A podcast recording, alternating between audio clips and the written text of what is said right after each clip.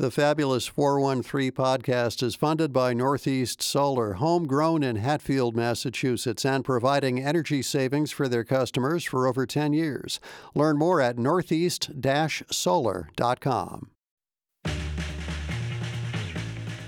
Welcome to the Fabulous 413. I'm Kaliis Smith. And I'm Monty Belmonte. It's election day. And we are strongly suggesting that you participate in our civic duties. We're also going to be watching those civics unfold in real time with our live election coverage this evening starting at 8. We'll be watching the results coming in with uh, Mayor LaChapelle of Easthampton and political commentator Ryan McCollum and just hoping for the best. Later in the show, we'll have a rundown of the mayoral races with NEPM reporter Adam Frenier and He'll give you a Cliff Notes version of the 14 candidates involved. We'll also take you to the location of one of those races to see a circus sideshow influenced exhibit of eccentricities and oddities at Berkshire Museum with curator Jesse Kowalski. But right now, before we get stuck in the whirlwind drama of exit polls and fallout of bigger political machines, let's look at some community action.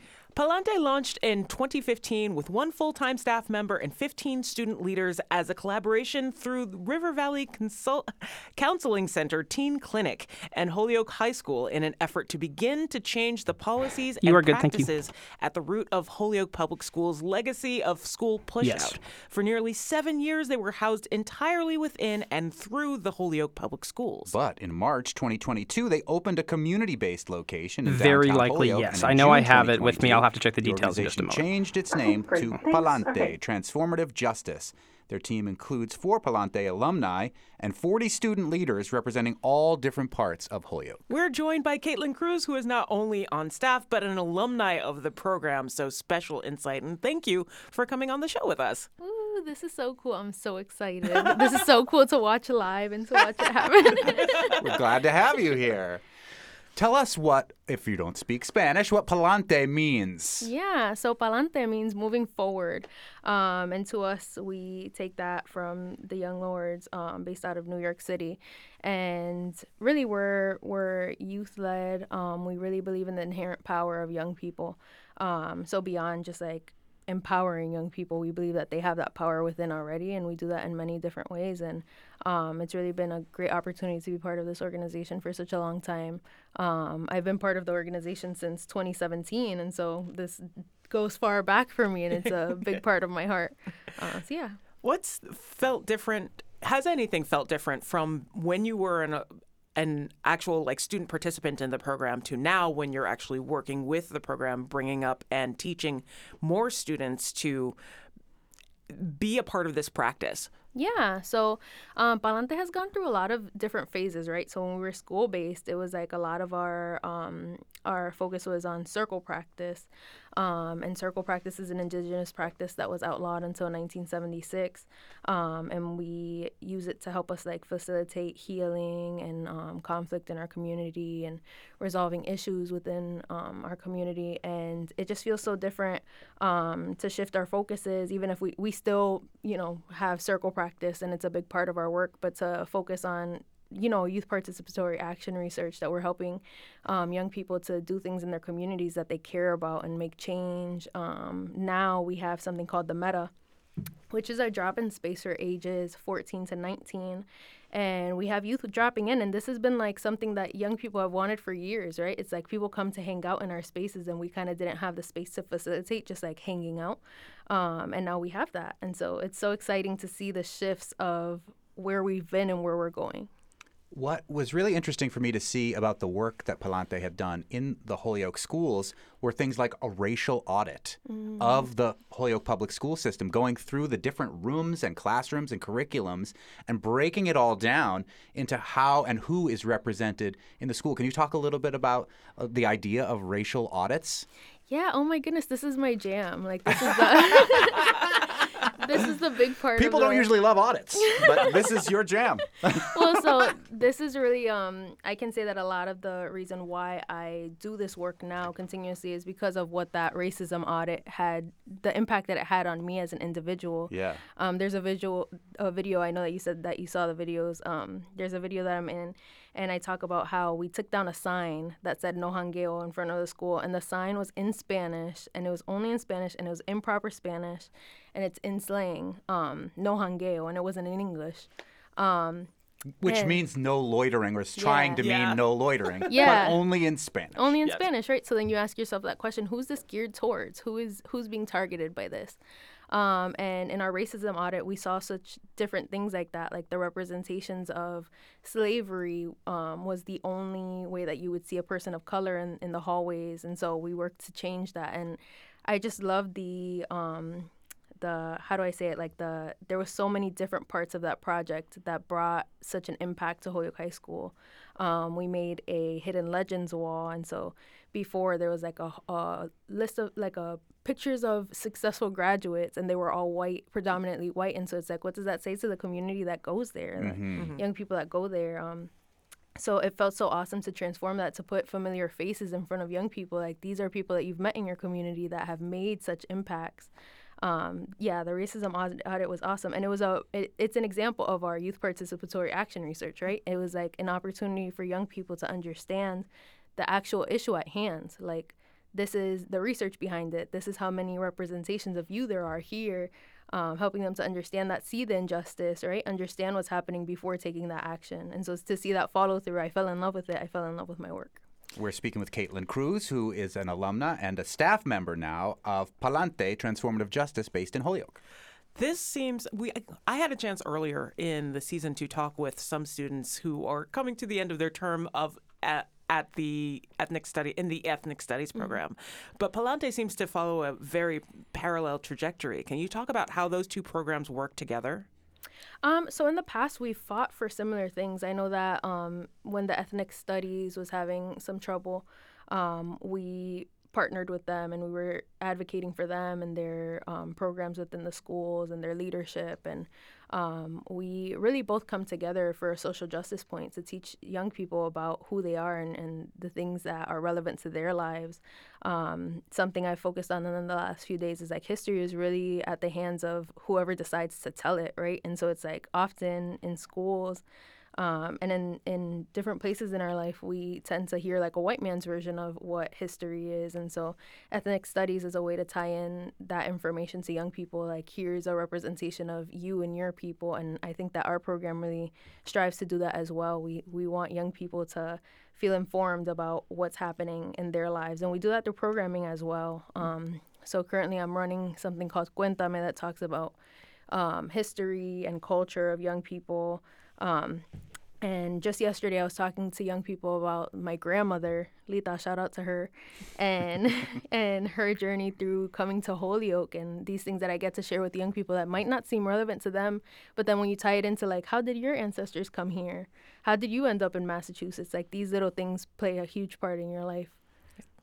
it's like quick quiz. Like there were a lot of ships involved. Mine only had one ship involved. and it was in the early part of the 20th century. Hey. Yeah. All right. Katelynn Cruz, who is with Pa'lante, Transformative Justice. Um, let's circle back to the circle practice, this indigenous circle practice, which to me is really fascinating and is indigenous led and guided within your program. But if people have never heard of this before, tell us a little bit about what it is and how it works. Yeah, so we learn. Um, it's really important to us to keep it sacred and to really honor the practice and its roots. Um, and so we learn from a teacher, Saira Pinto, um, who continuously teaches us about circle practice, right? Because there's not this like end point of learning about it. It's like there's always this continued point. Um, and really, what circle practice is, is it's a way to facilitate restorative justice. And so we're a transformative justice organization, right? But we can't have restorative justice without transformative justice and vice versa. And so, really, it's like circle practice can be used to have conversations um, leading to healing, celebration. We use circle for celebration, um, processing grief. It's really a pro- grief. I apologize. Um, it's really a way to process things. and it's literally in a circle, right? Yeah, Like in a yeah. circle, and we use a talking piece, and we pass it to the left because that's the um, side closest to your heart, and we use a centerpiece, and we really try to honor the indigenous practices that go with it. Cool. Yeah. I think what else is interesting about your program is we mentioned before that it kind of grew out of, and you were part of, its uh, origins in the Holyoke Public Schools, doing a racism audit of Holyoke Public Schools. But now you, what you have to offer is offered to the broader community. So, like, if you are part of an organization that feels like it needs a racism audit or having a conference with some of your leaders and student leaders, that's all available to the public now, right? Yeah, so we're developing currently. We're um, developing different training programs, right? So we want to make sure that we um, get to the most integral part of our organization that we um, make sure that we're super aligned and super educated ourselves on the things that we would train on. And so we do trainings around restorative justice, um, but we're launching a official program a little bit later from further down the line. But we offer like different services now and so something that we can talk about is mindful rage right? It's a youth-led anger management course and it's a series. And instead of thinking of like traditional anger management it's like um, reimagining that and redirecting anger. And it's like young people are angry for valid reasons. Like there's things happening in their communities that are important to them. And so we're thinking of um, you know we do this with Lordean rage in mind which is anger that motivates us to take action and to address the root causes of injustices. Um, and we do this and we use circle practice, art, storytelling. Um, we encourage youth to be vulnerable in circle and solidarity with one another, etc. So that's a really exciting part of our work, something that we offer that's new and that's offered to youth that are ages 12 to 25. Uh, I love the idea that you have. It's not an idea. The the practice that you use of adult allies, especially with youth who are involved in this transformative justice, and you have a community board that's working with like those adults to try and engender better ways of us bridging that generational gap. Can you talk about how that generational gap is actually a part of this this restorative proc- restorative and transformative process? Yeah. So we oh, I love that you have all the information. we did a little bit of research before you came on. um, and so we um, have a board of directors that's involved um, in making the decisions that need to be made. Our our our process of like making decisions is very different in our organization and so it goes through various different groups. We used to have a community advisory board as we transferred to being our own nonprofit. We have a board of directors and these people are really informed on what's happening in our community care about our young people. Um, and so it's been so awesome to have a community of people that consider themselves allies to our program um, and ongoing and, and in different positions of power in the city um, and then you said adult allies, and so it makes me think of also how we, as staff, as alumni of the program, um, how we empower or highlight the inherent power of our young people um, through just continuously supporting them. And so I have young people that are assigned to me, my coworkers do as well, and we just do check ins with them. Um, and I, I think that's a big part to highlight of their experience with Pa'lante. Like we're a part of their experience, but it's also because we got to experience that with someone else, right? Someone was my adult ally. Um, so that's been so awesome. It's a really remarkable program, and I'm excited to continue to follow all the exciting things that you're doing. And if you're interested in finding out more about Pa'lante, you can visit their website that has, I think, one of the coolest looking sort of it mission does. statements. Ooh. It looks like a, a, a, fun mural version of what they're all about. By going it looks to, like a map. Yeah, yeah. A, a, map and a mural. We uh, put so much effort into our strategic planning, so I'm glad you enjoyed it. It looks gorgeous. It's fun to just look at, and it's the cityscape of Holyoke. It's at yeah. palanteholyoke.org. Katelynn Cruz, who's not only on the staff but an alumna of the Pa'lante program. Thank you so much for joining us. Yeah, thank you. Thank you for having me. I appreciate it. Oh, no problem. On the way, a 10,000 foot view of the mayoral candidates in the seven contested races of Western Mass with NEPM's Adam Frenier. But first, an odd variety of obscurities on display at the Berkshire Museum with curator Jesse Kowalski. You're listening to the Fabulous 413 on 88.5 NEPM.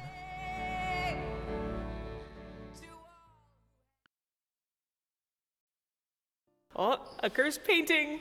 You have a cursed painting and decided to hang it in the museum? Yes. Yeah. Well, when it was given to us, we were told that it was a cursed painting. The woman who gave it to us, uh, she died uh, two weeks after she donated it to us. So it was already cursed. She gave it to you, and then she died. Yeah, she died in an auto accident. Yeah. What does this cursed painting allegedly do to wherever it? Like, am I going to get cursed if I look at it? I don't think so. I'm giving it the evil eye. we are at the Berkshire Museum in Pittsfield. Jesse Kowalski. I'm the chief curator. This exhibit that is up through January. Yeah. Mm-hmm. Is called One of a Kind Wonders. Tell us about this exhibit. Yeah, the, well, the exhibit really originated uh, shortly after I started working here in April, and uh, I just came across so many uh, weird things, kind of uh, things that didn't really fit with other objects, things that people ordinarily don't see on view, um, and I thought it might be neat for visitors to see some of these things, like uh, in a lighthearted kind of circus-themed exhibition. All the imagery has like circus poster feel to it. There's an armadillo basket in case you were looking for what an example of the things here. It's lined, it's very well constructed, but also not a thing I would ever think would be made somehow. The shell of an armadillo repurposed into a basket. Yeah. Yeah, and there's the half squirrel here. It's actually a science specimen, so it's half squirrel and half squirrel skeleton. Squirrel! Very bizarre. It is bizarre and very skillfully done how they managed to get the exposed skeleton of the squirrel on one side look so skeletony, while the other side looks so squirrely. It's like Two Face from Gotham City. Hey, where's my coin? And right here we've got a Mercury arc rectifier. Uh, so these are from the early 1900s, and so these were kind of the early electrical things that you could hook hook items up to. So it was originally marketed toward housewives so that they could start uh, their cars with electricity. So uh, Instead of cranking them? yeah, or- yeah, yeah, yeah. So uh, electric cars in the early 1900s. Um, you can actually see at the bottom there. There's the mercury that's uh, reflecting on the wall. And so this thing looks like a giant glass tube with two smaller glass tubes coming out of it, and then what looked like four thermometers, appropriately enough, for the mercury. And how would it work? Well, you get an electric charge going in there, then the mercury just spins around rapidly and, and creates this uh, electrical charge that it uh, puts out. That's incredible. It's really weird. That's fascinating. Yeah, as tempting as it might be to play with the mercury, don't, Don't do do it. that. Like my parents did in school when I, they wonder why I am the way that I am. What are some of the other one-of-a-kind wonders here at the Berkshire Museum? Well, Chief Curator Jesse? Sunglasses from 1776 here. They're super cool, but with beautiful blue lenses. It looks like John Lennon might have worn them. They're that kind of style almost. Yeah, we've got this uh, Victorian skirt lifter, which I thought was kind of uh, uh, Inappropriate. uh, an item that uh, someone might use to, to do something inappropriate. right, but it was actually used by uh, women in the Victorian age to lift their skirts when they're crossing over a muddy uh, Oh, cool. part of the road or whatever. Yeah, to get up uh, stairs and things so Yeah. that you didn't have to actually touch your skirt and maybe get oils and things on it. I love that the, the skirt lifter is shaped like a hand on a chain. It's like a tiny little hand. It's like a Donald Trump hand. Look at those hands. Are they small hands? A time lamp. If you rub that, do you Yeah. get three wishes? No, no, no. Um, actually, the oil in the lamp is supposed to go down at a certain time so that you'll see exactly what time it is uh, according to the, where the level of the oil is on the lamp. Does it work as a functioning clock? I don't think it would work so well. Yes, your note says that though a clever novelty, they were unreliable as the level of fuel consumption varied with the different fuels used. Yeah. I was late because my time indicating oil lamp was uh, not correctly Maybe you, oiled. should- you weren't using the right oil. You should have like paid attention to those instructions. This is why you read the directions. Um, so we've got this ostrich skeleton here, and this is one of the original items donated to the museum by the founder Zenas Crane. So this has been here 120 years. Tell us some more of your favorite one-of-a-kind wonders Let's here. see. There is the holy water sprinkler. Oh my word! It This, looks uh, like thing. like a weapon. Yeah, it is. Is it? but it's called a holy water sprinkler. Yeah. So yeah, it was used among the English in the 16th, 17th centuries. So the spikes, uh, when you would hit someone with the spikes, blood would come out of the spikes, and so they called it a holy water sprinkler. That That's I don't think is. Uh, O Lord, bless this thy hand grenade, that with it thou mayst blow thine enemies to tiny bits in thy mercy. That's not the holy water that I'm familiar with. that's not the sprinkler that I was expecting it to be. Yeah. Here's, here's one thing that we found uh, just a few months ago in the collection. It's a sword uh, with a pistol on the uh, base of the sword here. and it fires one shot, and the engraving on there shows that it's from Vatican City. All of these wonderful Vatican City holy weapons. And if they ever say, don't bring a gun to a knife fight, bring both. Yeah. Going through your collection like this, how often do you encounter things that were not necessarily, not that they weren't on the books, but that people haven't encountered in like decades? Yeah, I mean, our collection is, uh, it's just packed down there, and there's so many of these things. It's just you come across, you know, shelf after shelf of uh, bizarre items. Like um, in a case over there, we've got some dolls set up. And we actually have 200 of those dolls in, in the storage, but we only have about 20 on display. Did you pick the creepiest dolls to put out? We sure did. if it's going to be surrounded by s- skeletons and uh, holy water sprinklers that are actually weapons and swords that have guns attached to them, Yep. got to get the creepiest dolls you got. yeah. Megan? Baby dolls kill.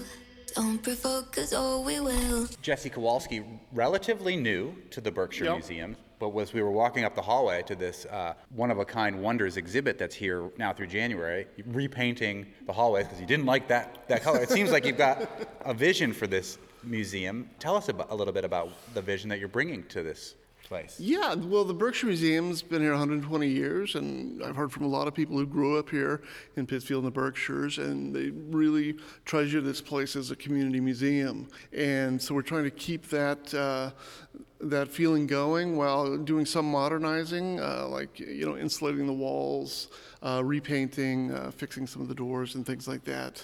Um, but really keeping the essence of the Berkshire Museum that people have, have come to love. You have a screw here on display, but it has to do with cheese. Yeah.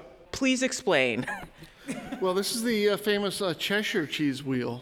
Well, the Cheshire Cheese Press. This is the Yeah, strip? yeah, yeah.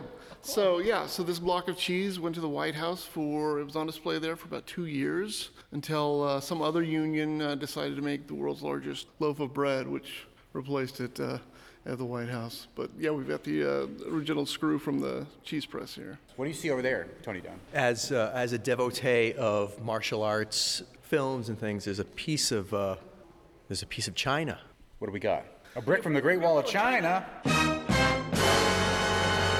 Yeah, well, you know, uh, the 1800s were a different time, I suppose. so we do have some uh, odd items. Uh, so we do have a brick here from the Great Wall of China, uh, tile from the Taj Mahal. I feel like it's okay to take the brick from the Great Wall of China because it is kind of the original Big Dig. Leave the Taj Mahal alone. Yeah. Uh, we've got a cannonball here from Waterloo. Not the ABBA song. Yeah, no. um, some uh, lava here from Mount Vesuvius that was uh, reshaped into coins. Piece of the Rock of Gibraltar there, and then up top there is a rock that the Shakers in Tyringham used uh, as part of a uh, ceremony to seal the devil into the ground. What year was that, and when is that seal going to break? Oh boy, let's see. Best yeah, not to ask these questions. Yeah, right? yeah, it was in the mid 1800s. Yeah, and it's written on the rock exactly what happened. The uh, the Shakers in Tyringham used that rock. We got to look more into that story. What the people of Tyringham, Massachusetts, made them believe that the devil was there, that they had to seal him into the ground, seems like a movie that wants to be made. And is that part of why the gardens in Tyringham are so large and strange? Well, according to this book, The Ghosts of Old Berkshire, um, it actually happened in uh, Pittsfield, is where they put the devil in the ground, but they were from Tyringham. I don't know, it's, it's they unclear. exported their, their devil and put it here. Not in my backyard, devil. Two narwhal horns? Yep, two narwhal Ooh, tests, the unicorns of the sea. Indeed. Thanks, Mr. Narwhal. This is fun. So we've got a couple presidential items. This is a chair uh, that George Washington supposedly sat in. Uh, we know this because there's a plaque on the bottom that says George Washington sat here. He came with plaques in his back pocket. So anytime he sat or slept anywhere, he would just slap them on there like a like a, some chewed, chewing gum. Yeah, and in this case over here, we've got a piece of the pillowcase that uh, Abraham Lincoln uh, uh, died on after he was shot. Yeah. So I, I imagine someone uh, just went around and cut pieces of the sheets and the pillowcase and sold them because we have a tiny little square here. How can you verify that these are actual artifacts from that from that time? Well, typically, uh, these are items that were given to us um, in the 1800s or early 1900s, and they've got some kind of uh, provenance or uh, documentation backing up where they came from.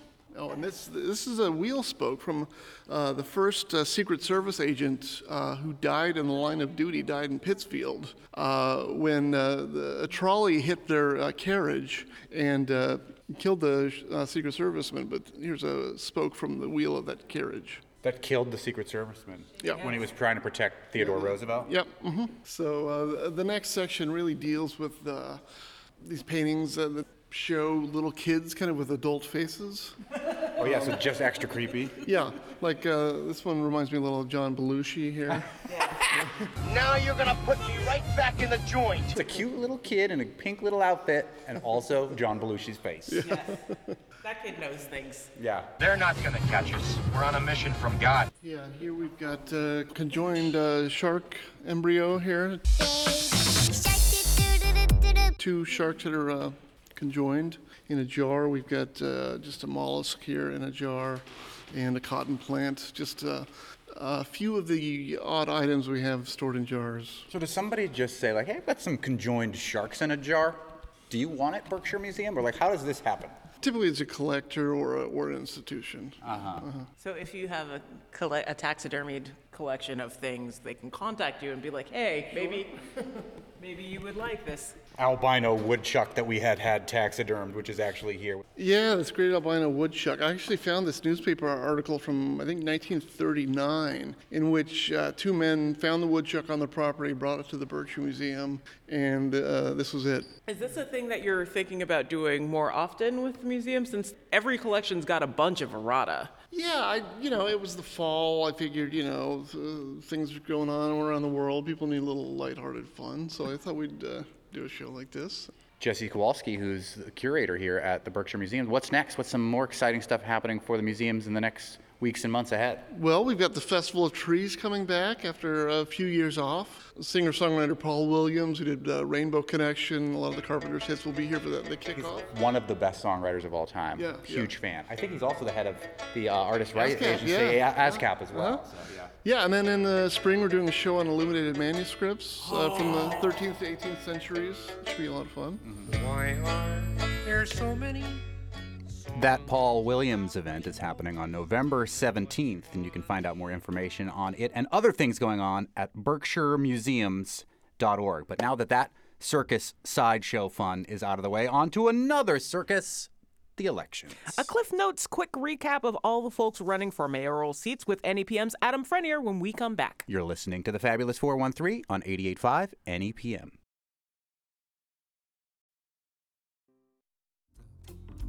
Cost me too much money.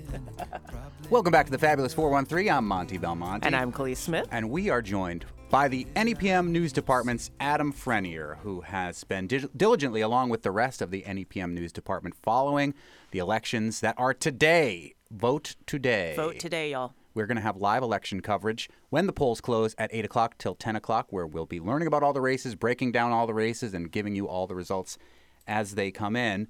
And one of the things we've been trying to do here on the Fabulous 413 is talk to all the candidates running for mayor in the seven contested races in the four counties of Western Mass. We got halfway through, We got halfway through. not for lack of trying. Not, yeah, we asked all of them to participate, and some of them, for one reason or another, didn't didn't uh, take us up on that offer. So, Adam Frenier, what we'd like you to do is help us break down first the races that we didn't get any of the either of the candidates for, and then a couple of the outliers who we had their opponents on. So, let's start with Agawam. Adam.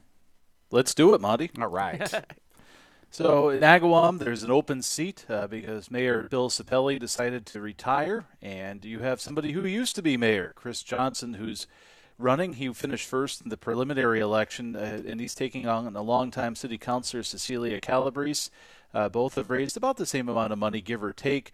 Uh, it was Johnson who finished ahead of Calabrese in the preliminary. Agawam, very oddly, and they're trying to change this, held their preliminary just a couple of weeks ago in the middle of October and turnout was well abysmal. It was just about ten percent. That was it, and so hard to glean anything out in that race. Um, it'll be a two-year term at least for now, and uh, that that's how things shape up in Agawam. As uh, both candidates have been uh, pretty vigorous, but it's been a, a respectful campaign. Two household names in Agawam politics, and you know, both uh, talking about their different experiences, whether it's Calabrese on the city council or Chris Johnson, who did this job way back when. Johnson's trying to be the Grover Cleveland of Agawam. Wow, that's a that's going way back for a reference. Uh, yeah, I guess you could say that. If you're you not- know, he held the job for many years, uh, about 20 years ago, I believe it was, and uh, he is trying to stage a comeback. He too, he's on the city council right now as its president, and he's been involved in, in city politics, uh, despite the fact that he hasn't been mayor for a while. But uh, he's looking to, uh, to to stage a comeback. That's for sure. Are there hot button issues in Agawam that are rising to the top between the candidates? Um, there, there's they really have run on their record in that race. You know, their, their experiences. You know, I think one issue that's going to come up in Agawam is whether or not to build a new high school and how to go about doing that in a fiscally responsible way. But you know, there's not a whole lot, uh, ideologically speaking, separating these two. Well, Adam Frenier from the NEPM News Department. You want to tell us a little bit about another race that we didn't get any of the candidates on for for mayor, Westfield. Might be a little close to your heart. Well, since I'm sitting here right now in Westfield, yes, I guess you can say that. And um, it has a been a pretty quiet election season around here. You have uh, one-term incumbent Michael McCabe. Westfield's on a two-year cycle, so he ran just two years ago and beat uh, a well-known state representative and state senator in Don Humason. Uh, McCabe is a former ranking officer in the Westfield Police Department. He's being challenged by City Councilor Kristen Mello, and uh, it's been a very quiet campaign and on a lot of fronts. You know, there hasn't been a whole lot, whole lot of controversy or much else uh, going on with it. McCabe's uh, fundraised steadily. Mello has neither raised nor spent any money, according to the latest state campaign data. And uh, again, it's been kind of a quiet election season as far as that particular race goes here in Westfield. How does that even work? You didn't spend any money on your campaign. That's kind of fascinating. Are they running what you feel is a legitimate campaign, or are they campaigning at all? Is what I mean by that. Right. I mean, you see some lawn signs, and sometimes, uh, you know, down on certain intersections, people holding signs. I believe there's been a candidates forum, but uh, certainly not as vigorous as some of the other ones that we have going on in our area. Okay. And what about Westfield as far as hot button issues go? Anything rising to the top there that differentiates these candidates or the voter and the electorate of Westfield? Well, I'll be honest with you, Monty. This is one that it's been so quiet. I haven't paid a whole heck of a lot of attention to. you know, public safety certainly is always one, and, and you know, Westfield's a place where people care about potholes getting filled and Department of Public Works issues, of course, water. There's been PFAS issues before. You know, a lot of the same stuff that voters in a lot of communities uh, care for. But again, you know, given how um, how quiet this particular race has been, there really hasn't been a, a real vigorous discussion of the issues. I feel like as a Westfield resident, that's saying a lot. Well, it's certainly saying a lot as one who also reports on politics a good deal of the time too. That you know I've noticed just how quiet it's been, but uh, certainly not. It reminds me a lot of what's going on in North Adams, where it's just you know there, there are two people on the ballot. You know the incumbent it looks like you know probably the favorite in the race. You never know in an election, but you know again there just has not been a whole lot of activity. Fair enough. One of the races that we got one of the candidates for the challenger. We only got one incumbent, actually, in all of our attempts to That's come true. on. Uh, but the incumbent mayor of Chicopee, John Vieau, is running against Delmarina Lopez, who was our guest on Monday's show. Give us a breakdown of your assessment of the John Vieau campaign in Chicopee. Adam Frenier from the NEPM News Department. Well, John Vieau's did speak with our Nirvani Williams for a story she did recently, and he really leaned heavy on his experience. A 16 year city councilor. He's looking for his third two year term as chief executive of uh, Western Massachusetts' second largest community. And he talked about things like uh, public safety in terms of pedestrian safety and how he's worked hard to try to improve that. And you know, he says the city's doing well financially. There's a you know a rainy day fund that uh, is is well stocked, and you know he also talked too about the changing population of Chicopee, with the Latino population having tripled since 2000.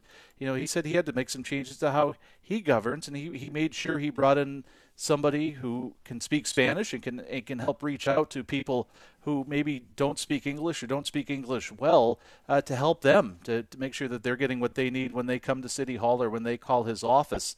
Um, you know, he again very much so given his political experience running on his record and um, you know one interesting thing about this race, however, though, is uh, John Vieau has slightly been outraised uh, in terms of fight in terms of campaign finance. Delmarina Lopez has raised about twenty five hundred to three thousand dollars more than him this cycle, and Vieau has spent about five thousand dollars more than his opponent. So that was an interesting thing, I think, that uh, you know you have somebody that's so well entrenched in City Hall, but you know he's uh, he's been pretty much in an even race as far as uh, financing goes for his campaign. That is interesting. There's an interesting take that was in the Montague Reporter that maybe we'll talk a little bit more about tonight when we go live at the, uh, as the election, as the polls close. We'll be live between 8 and 10 right here on 88.5. But the incumbent mayor of Greenfield uh, versus her challenger, Ginny DeSorgher, and how many people donated to the DeSorgher campaign and from what aspects of the community as opposed to, say, the business community for Roxann Wedegartner. Breaking down the economics of uh, a race always makes it really interesting. And there is an excellent voter guide, I'll say, at nepm.org that has a lot of the races um, laid out there. And then you can look at their campaign finance filings um, alongside the different names of the candidates. Uh, do you think we should hear the clip from Delmarina Lopez, Kaliis? Yeah, now, since we're talking about Chicopee, all right. Indeed. So let's. Uh, we've kind of created a Cliff Notes version of all of the people that we have talked to, um, as we talk with NEPM's Adam Frenier about the different folks running for mayor in the four counties of Western Mass. So here's a clip from earlier this week with Chicopee mayoral candidate Delmarina Lopez. You're running against the incumbent mayor of Chicopee, John Vieau, who's been mayor since 2020. Let's start off with the basics. Why do you want to be the mayor? So I've been on the city council for the past two years, and I'm not a career politician by any means. I'm an attorney. I have my own consultancy firm. There's no political gain in this for me. This is about my community. And during my time on the council, I witnessed firsthand how badly we needed representation that was a real leadership and b cared about the residents first. Um, you know, the incumbent mayor was a city councilor for 16 years and has now been the mayor for the past four years, and not much has gotten done in the last 20 years. And that's definition career politician, right? Like we need some change. We need someone who doesn't have skin in the game in that way. You know, when you've been on with your buddies for 20 years, eh, you get kind of stagnant and you get too comfortable, and it's not about the people anymore. It's not about the residents. We've had numerous issues on the council where residents have been unhappy with zoning proposals, where they've been unhappy with ordinances or how you know certain departments are, are doing their work. And I'm thankful for all of the work that the city employees do, but we absolutely need a leader who is going to take the reign on things. And you have to be transparent, and people should know where their dollars are being spent. You know, the current administration has put millions and millions and millions in like our stabilization fund, and that doesn't make any sense. The money that comes in from the taxpayers is not for us to have it sit in a bank. We're not a bank we should have some stabilization fund, sure, but not over $20 million. That's ridiculous. We should be using that money to fix our roads. We should be using our money to pay our police officers. You know, we should be using that money to pay our teachers and our paras. Our police officers, we don't have enough. And we don't have enough because we can't attract any new talent because we're the lowest paying in the area. And when you compare us to the next lowest paying, a starting officer makes 26% less than the next lowest paying department in the area. How are we ever going to attract talent? And then when we do attract a few, they go through our academy and then they leave our department because they cannot sustain themselves. That's not how we should be running a city. And it starts at the top. A mayor has to take responsibility for that. And I think I can lead the city. I think I can do a much better job leading the city. And I think it's time for some new new blood. Do you think that it's because he's been there for so long and is used to the general slow pace of government that things move so slowly and that being relatively new to the council and to the mayoral seat if should you get it that you're able to invigorate and perhaps speed up some of these processes Yeah, I think that's part of it. Sure, like the my newness absolutely brings some speed and invigoration, but I think also it's it's personal, right? Like what I bring to the table is energy. I bring diligence to the table. This is who I am as a person. I've shown that on the council. I show that through my work, and I'm like ready to serve, ready to lead, right at right at the get, right? And so the incumbent mayor, it's not personal to me, but it's just it's personal to the city. You may be a okay person as a person, but you're not a good leader, and it's time to let an actual leader lead the city is Chicopee mayoral candidate, Councilor Delmarina Lopez, who's running for mayor of Chicopee. Today, we did invite the incumbent mayor, John Vieau, onto the show. He declined, but did speak with Nirvani Williams from the NEPM News Department, and you can listen to that on our website, nepm.org. There's another big election in the city where we are right now, the city of Springfield. We had one of the candidates on.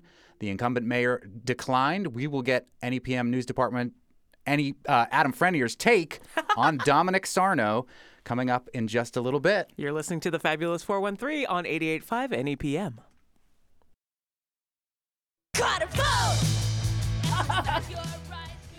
Welcome back to the Fabulous 4 and 3. I'm Monty Belmonte. And I'm Kaliis Smith. And we're joined by NEPM News Department's Adam Frenier, who's helping us break down the mayoral races this election day.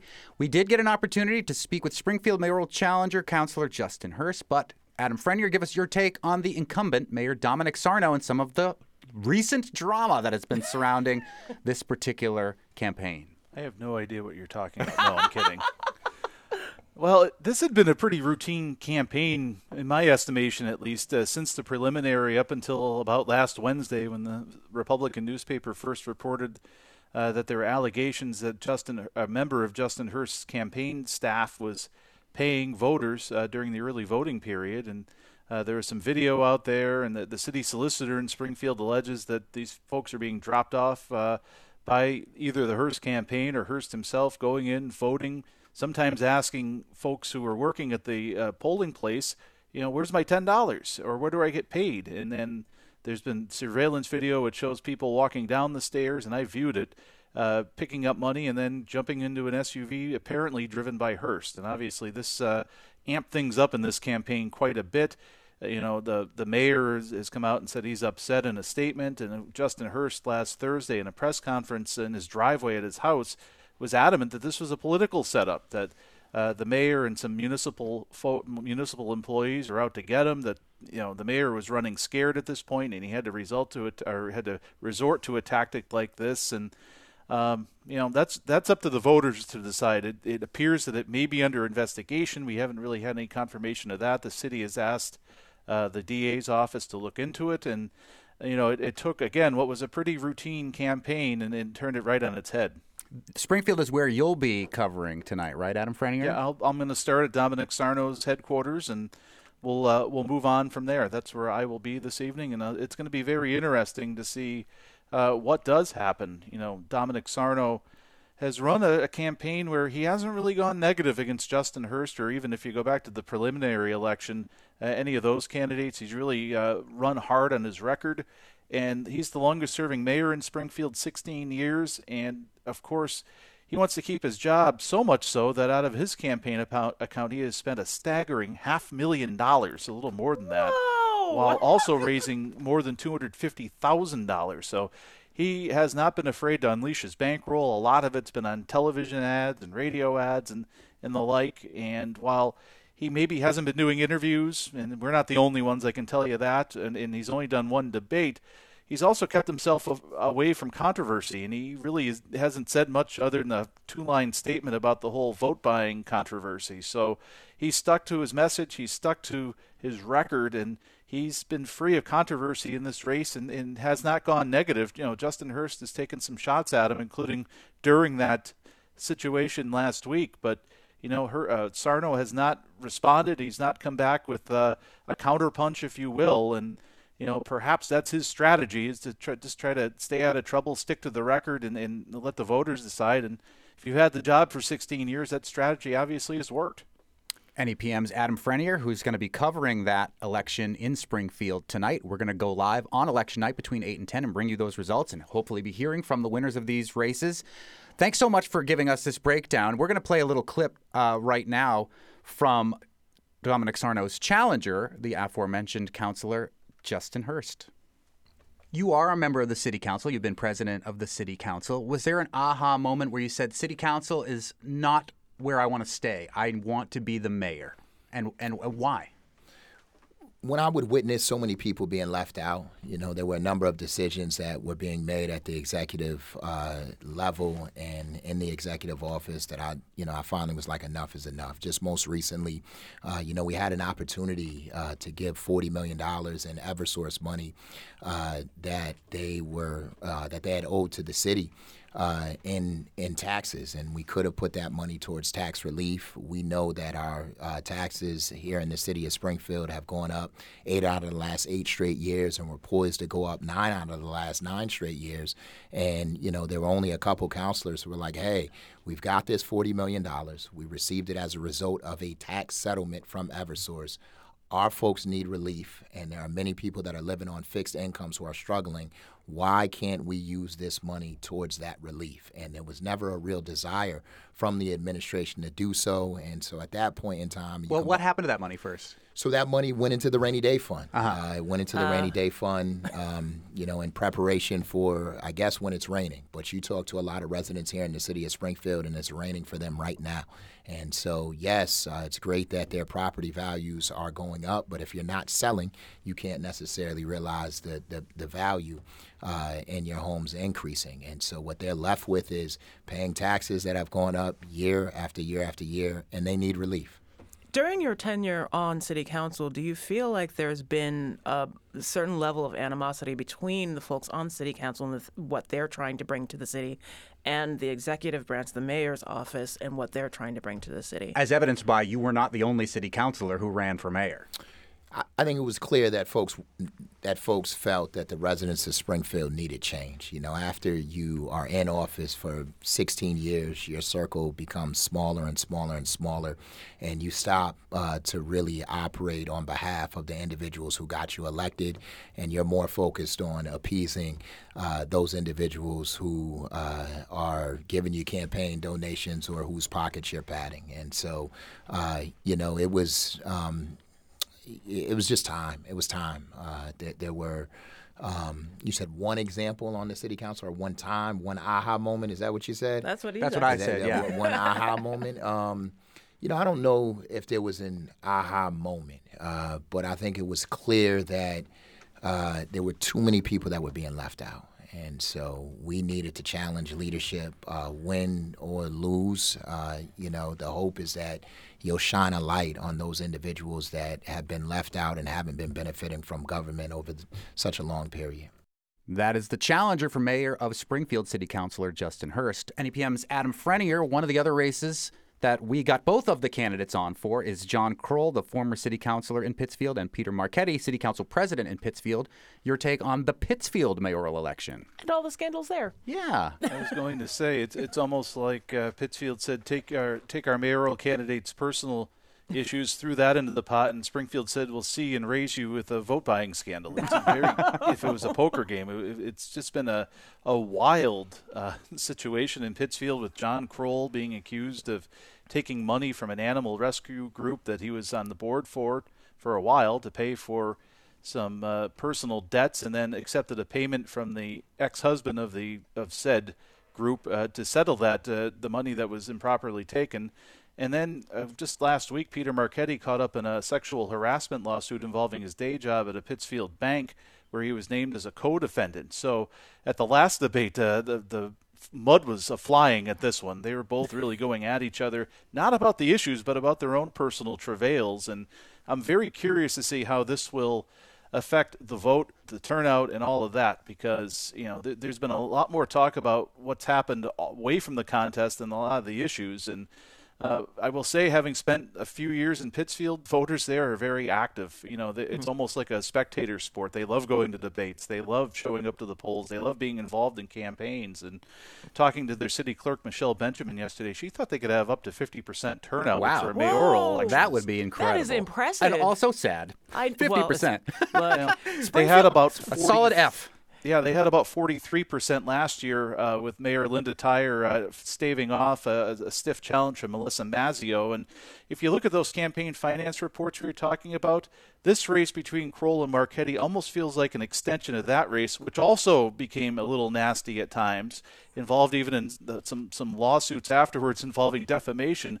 But a lot of the people supporting Marchetti, including Mayor Tyer herself, you know, are, are, are Tyer supporters, and a lot of the people that are supporting Krol are people, including Mazzeo and others, who supported her. So it's almost felt like that division has continued in Pittsfield, and are supporting Krol, I should say. And it almost feels like that division in Pittsfield and that battle from four years ago is, is ongoing with two new candidates.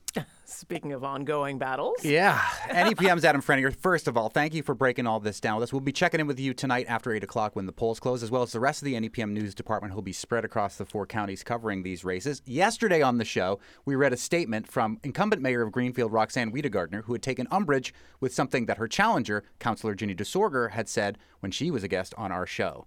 And now, Ginny DeSorgher has taken umbrage with the umbrage and has a statement. So this is how we will we will read as much of this as we can in the time we have left on the show this election day. Good luck if we don't finish it, tune in after eight o'clock and we will finish the rest of the statement from Councilor DeSorgher. I will begin in Ginny DeSorgher's voice. The mayor's assertion that I lack an understanding of municipal finance is false. As chair of the city's council, City Council Ways and Means Committee, I devote countless hours to the analysis of the city's budget. Other council members look to me for my expertise and knowledge of city finances. Further, I stand by my statement that the mayor exercised poor judgment in the choices she made to substantially cut the school's requested budget to just 3% while increasing her own executive department budget by 16%. The mayor's $1.5 million cut in the school budget would have resulted in larger classroom sizes, an exodus of teachers to the other school systems, and poorer quality education for our children.